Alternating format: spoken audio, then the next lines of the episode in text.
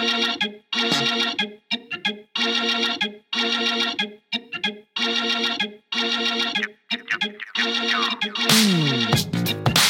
listening to A Walk in the Word, a weekly devotional podcast designed to help you get through the week.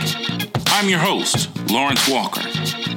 You can follow me on social media at LBWalker33. Don't forget to subscribe to our podcast at Google Play, iTunes, and SoundCloud.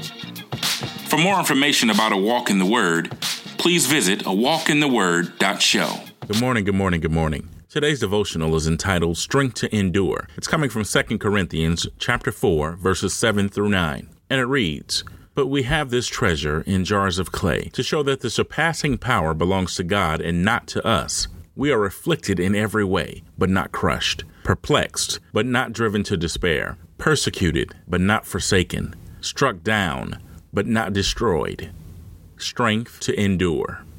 If you know anything about football, you know that Walter Payton was one of the best running backs of all time. Payton, who stood a mere 5 foot 10 inches, 202 pounds, was not a particularly large running back for NFL standards. Despite his lack of size, he was one of the sport's greatest. Until recently, he was the NFL's all time leading rusher with 16,726 yards. Setting this once long-time records took great endurance. No matter how many times he was hit, he kept getting up. No matter how hard he got hit, he kept getting up. Whether tackled by a linebacker or hard hitting safety, he kept getting up.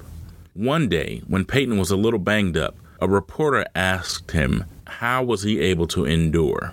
Payton said with a smile, When you put your faith in God, He will take care of you. In like manner, our God gives His believers the strength to endure whatever obstacles we face. In 1 Corinthians, the Apostle Paul wrote to dispel problems in the church.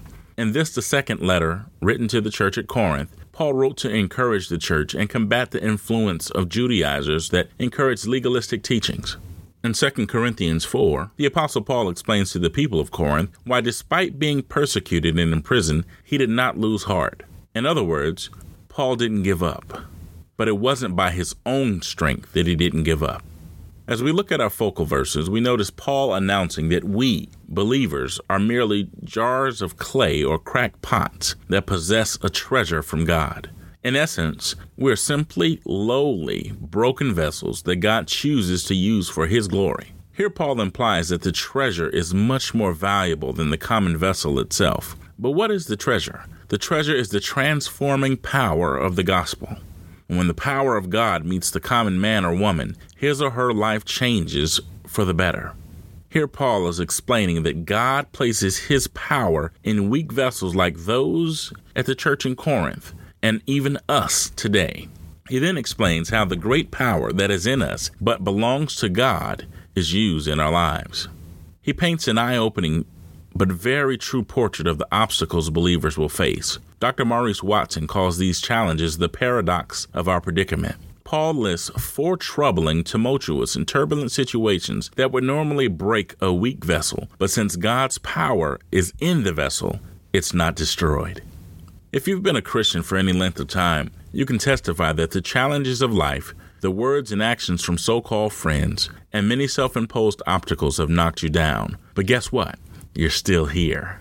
Perhaps you were diagnosed with a life threatening disease, but guess what? You're still here.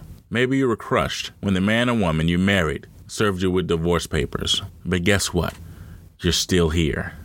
You try and make a difference on your job, in your organizations, your church, and even your family, and you're taken for granted, but guess what?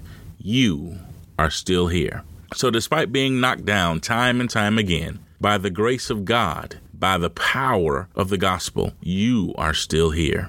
It's important to note that the reason you've been able to endure is not because of your intelligence or your award winning smile. It's not because you outwitted the next person. You're only able to endure because of the power of God that's in your lives.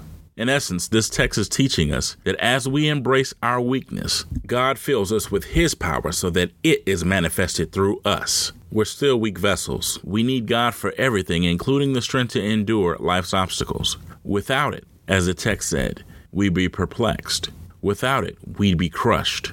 Without it, we'd be forsaken, and without it, we'd be destroyed. But by the grace of God and the power of the gospel, we are able to endure. The songwriter knew a thing or two about our human frailty, and I believe she had this verse in mind when she wrote, I am weak, and I need thy strength and power to help me over my weakest hour. Let me through the darkness thy face to see. Lead me, O Lord, lead me. So, no matter what you're going through, no matter what obstacles come your way, always remember that it's by God's grace and His power that you are able to endure. Strength to endure. Thanks for listening to A Walk in the Word. To listen to more episodes, go to a walkintheword.show. Until next week, keep walking in the Word.